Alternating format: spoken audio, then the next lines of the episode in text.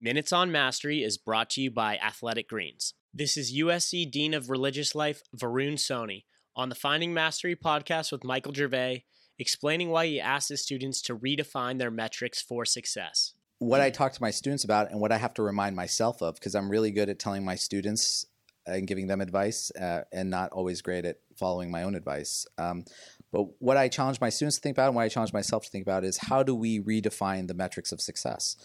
So many of our students who come to USC, they're the smartest kids in their class, they're the sm- the best athletes on their team, the best musician in their band and they come to USC, and for the first time, they're not the smartest kid in their class, and they're not the best athlete, they're not the best musician, and they're not going to maybe get in the sorority or fraternity they want to, and they maybe won't get the A in the class they want, and they maybe won't get the girl or guy that they want, and they might not get the internship or job that they want, and that can be devastating because in their own mind, they've succeeded at everything they've done, and their first B, and suddenly they're like living in a van down by the river in their own mind. It just spirals out of control.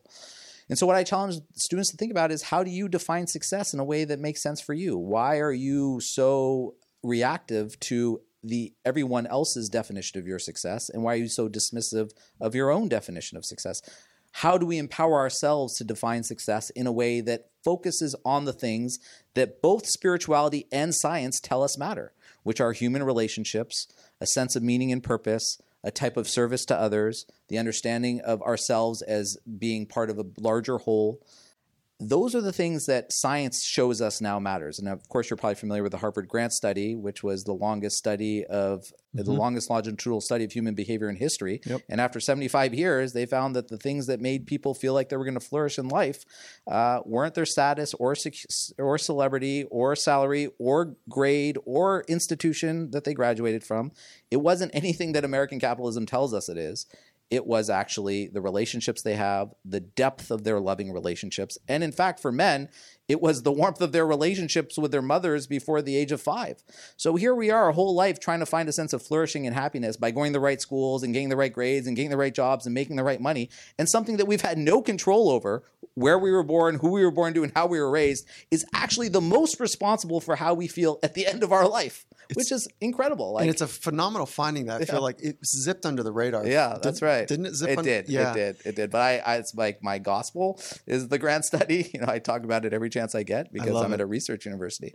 But I also have to do that. So what I challenge my students to think about is create an internal resume that only you see, not that the world sees of the accomplishments that are meaningful to you. How do you measure bravery? How do you measure courage? How do you measure overcoming fear? How do you measure your relationships?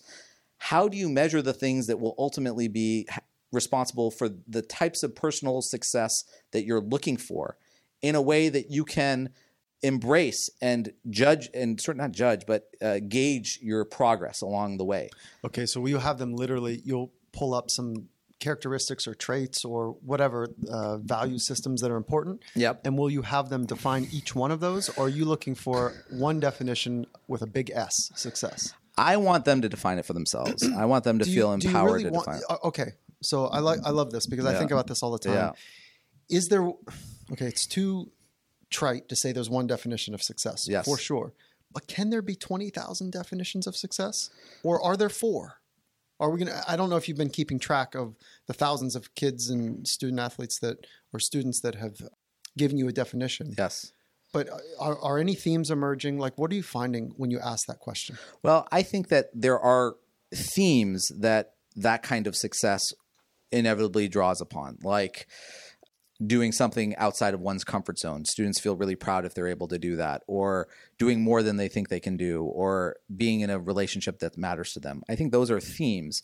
But the way those themes are articulated by different people are different. I think that everyone is going to have a subjective experience of the way that kind of success translates into their life. So I'm less concerned about the nuts and bolts. I'm more concerned that they just start the process of thinking about this. And also, if we're talking about spirituality, for me, spirituality is really more about the questions than the answers. I think religion tends to be about answers, spirituality tends to be about questions. Our students will describe themselves as more spiritual than religious. That means they have to be comfortable with the questions. At a university, they're told that they need to have the right answers. They're not told they need to have the right questions. What I'm trying to tell them is have the right questions of how do I measure this? What matters to me and why? How do I find meaning and purpose? How do I translate my faith into action or my values into action? Even if you don't know the answers to those questions, it's important you ask and live those questions. For the full Finding Mastery podcast, head over to findingmastery.net or check us out on iTunes. And for a special offer from Athletic Greens, head to athleticgreens.com slash findingmastery.